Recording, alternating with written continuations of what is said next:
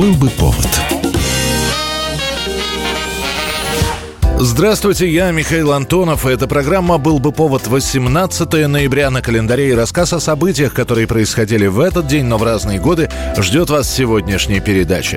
1959 год, 18 ноября, в Голливуде продолжается съемка «Пеплумов» – масштабных эпических фильмов на исторические библейские сюжеты. Уже вышли «Семь заповедей», «Александр Великий», «Елена Троянская» и вот очередная картина – многомиллионная по стоимости. В 15 миллионов долларов обошлись съемки. Это лента Уильяма Уайлера «Бен Гур». Я жил здесь до 14-летнего возраста. Иерусалим был моим родным городом, мой отец был здесь наместником. Перед зрителями история богатого горожанина Бена Гура, который из-за превратностей судьбы теряет богатство, оказывается в рабстве, участвует в смертельных гонках колесниц, а после встречает Иисуса и видит его казнь.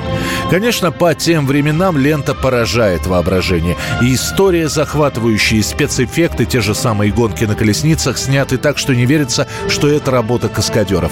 Ну и в главной роли секс-символ того времени Чарльз Хестон. Простите меня. Я вижу, вы не здешний. Вы, случайно, не из Назарета? Почему вы спрашиваете? Я думал, что вы можете быть тем, кого я ищу. Я для этого приехал сюда из своей страны. Он примерно вашего возраста. Сам фильм идет больше трех часов, поэтому в кинотеатре ленту показывают с перерывом посередине. Бенгур становится одним из самых кассовых фильмов того времени и получит к тому же 11 премий «Оскар». Это достижение лишь спустя 40 лет сможет повторить «Титаник» Джеймса Кэмерона. 1962 год, 18 ноября, хрущевская оттепель продолжается, и в этот день происходит литературное событие, которое вызывает огромный резонанс. В ноябрьском номере журнала «Новый мир» публикуется повесть рязанского учителя Александра Солженицына «Один день Ивана Денисовича». Собирайся, Буйновский, в карцер. 10 суток строгого. Он в карцере не жилец. Похвально, Шухов, за товарища постоять. Но только теперь ты за товарища в карцере пойдешь. После разоблачительного 20-го съезда Солженицын достает из письменного стола свой старый рассказ, который был написан еще в 58-59 годах, слегка редактирует его и без указания авторства через друзей передает рукопись в литературный отдел «Нового мира». В декабре 61-го рукопись читает главный редактор журнала Александр Твардовский. Он выясняет, кто это написал, и после этого телеграммой срочно вызывает Солженицына в Москву. Москву. На встрече в редколлегии «Нового мира» решают, во-первых, поменять название. Произведение изначально называлось «Ща-854» по лагерному номеру героя.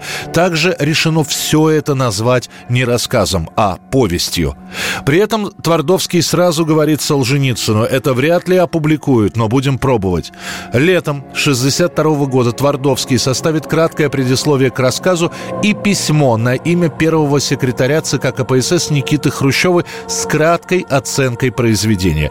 Письмо не потеряется, и пока Хрущев будет на отдыхе, ему помощник прочитает этот рассказ. Хрущев тут же распорядится подготовить 23 экземпляра одного дня Ивана Денисовича по количеству членов Политбюро и отправить эти рукописи им – Спорить с Хрущевым Политбюро не решилось и дают добро на публикацию. И вот теперь уже любой советский человек может прочитать рассказ об одном дне заключенного в лагере. Причем это не говорится, но подразумевается, что главный герой этого произведения сидит по политической статье.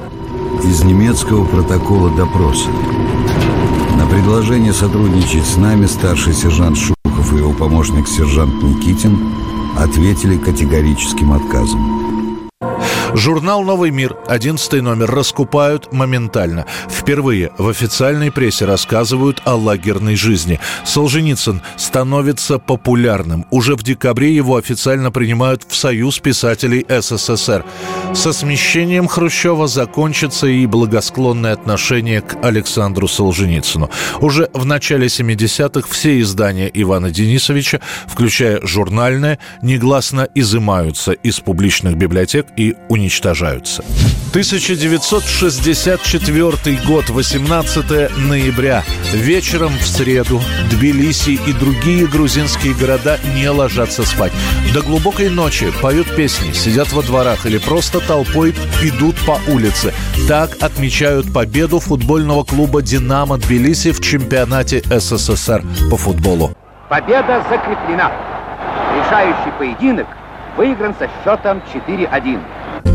Правда, насладиться финальным матчем непосредственно на стадионе получается не у многих. Встреча тбилисского «Динамо» и московского «Торпеда» проходит в Ташкенте. А все дело в том, что это будет дополнительный матч. И «Динамо», и «Торпеда» в сезоне набрали одинаковое количество очков. А соотношение забитых и пропущенных мячей тогда еще не учитывалось.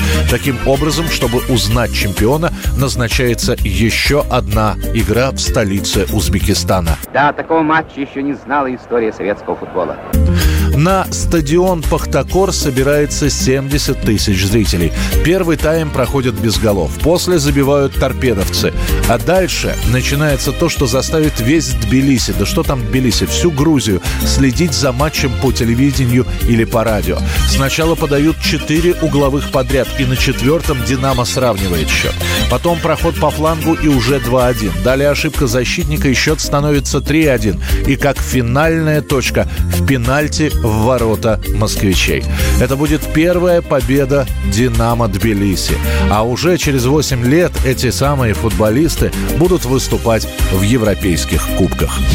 1971 год, 18 ноября. Реформа советской армии продолжается. И в этот день указом Президиума Верховного Совета СССР вводится институт прапорщиков и мичманов. Первые прапорщики и мичманы появляются в армии и на флоте через полтора месяца, сразу же после Нового года. Меня зовут старший прапорщик Дегала. Как? У кого-то со слухом плохо. Ну-ка подъем, встали все! Бегом встали! Построились быстро! Головной убор одень в строю! Прапорщик – это уже не рядовой, но еще и не офицерский состав. Некая прослойка между обычным солдатом и командиром. До последнего момента такие функции выполняли сержанты и старшины, но получалось не всегда хорошо. Тот же старшина мог быть одногодком рядового, и командовать сверстниками получалось не у каждого. Решено, нужен кто-то, кто может принимать решения, не требующие вмешательства офицеров, кто мог бы пользоваться авторитетом у рядовых, но и сам был бы способен выполнять приказы высшего начальства. Почему у Билка губа рассечена? Почему у Саидова и Джафару по синяку под глазами? Правда, под разным. Не знаю, товарищ прапорщик. Я спал, ничего не видел. Прапорщики в армии – это, как правило, 25-45-летние мужчины, окончившие школу прапорщиков или просто сверхсрочники с образованием выше среднего. На погонах у прапорщика две небольшие звезды, за что они получают прозвище «генерал-лейтенант», только очень маленький. Прапорщики назначаются на должности коптерщиков, командиров взводов, начальников КПП, складов, клубов. И иметь хорошие отношения с прапорщиком для срочника зачастую важнее, чем с офицером. В солдатском фольклоре прапорщик, далее появится и старший прапорщик, это такой хитрый проныра, не упускающий возможности сделать что-нибудь для себя. Именно прапорщикам приписывают большинство армейских перлов. Копать от забора и до обеда, и здесь вам не тут. 2004 год, 18 ноября, выпущенная дважды и все-таки со второй попытки становящаяся популярной лирическая композиция группы «Сплин» «Романс». Она выпущена несколько дней назад на альбоме группы «Реверсивная хроника событий». Изначально песня «Романс» выпускаются отдельным синглом, но проходит совершенно незаметно, хотя эту композицию группа регулярно исполняет на своих концертах и только с выходом альбома. Песню «Романс» замечают, ее крутят на радиостанциях и называют самой грустной в творчестве Александра Васильева. И лампа не горит, и в рот календари. И если ты давно хотела что-то мне сказать, то говори. Любой обманчив звук. Страшнее тишина. Когда в самый разгар веселья падает из рук Бокал вина И черный кабинет И ждет в стволе патрон Так тихо, что я слышу, как идет на глубине Вагон метро.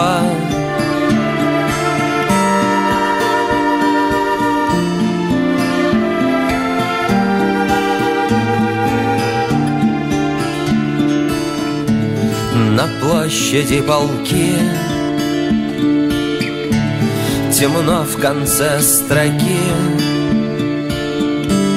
И в телефонной трубке Эти много лет спустя Одни гудки И где-то хлопнет дверь Это была программа «Был бы повод» и рассказ о событиях, которые происходили в этот день, 18 ноября, но в разные годы. Очередной выпуск завтра. В студии был Михаил Антонов. До встречи. «Был бы повод»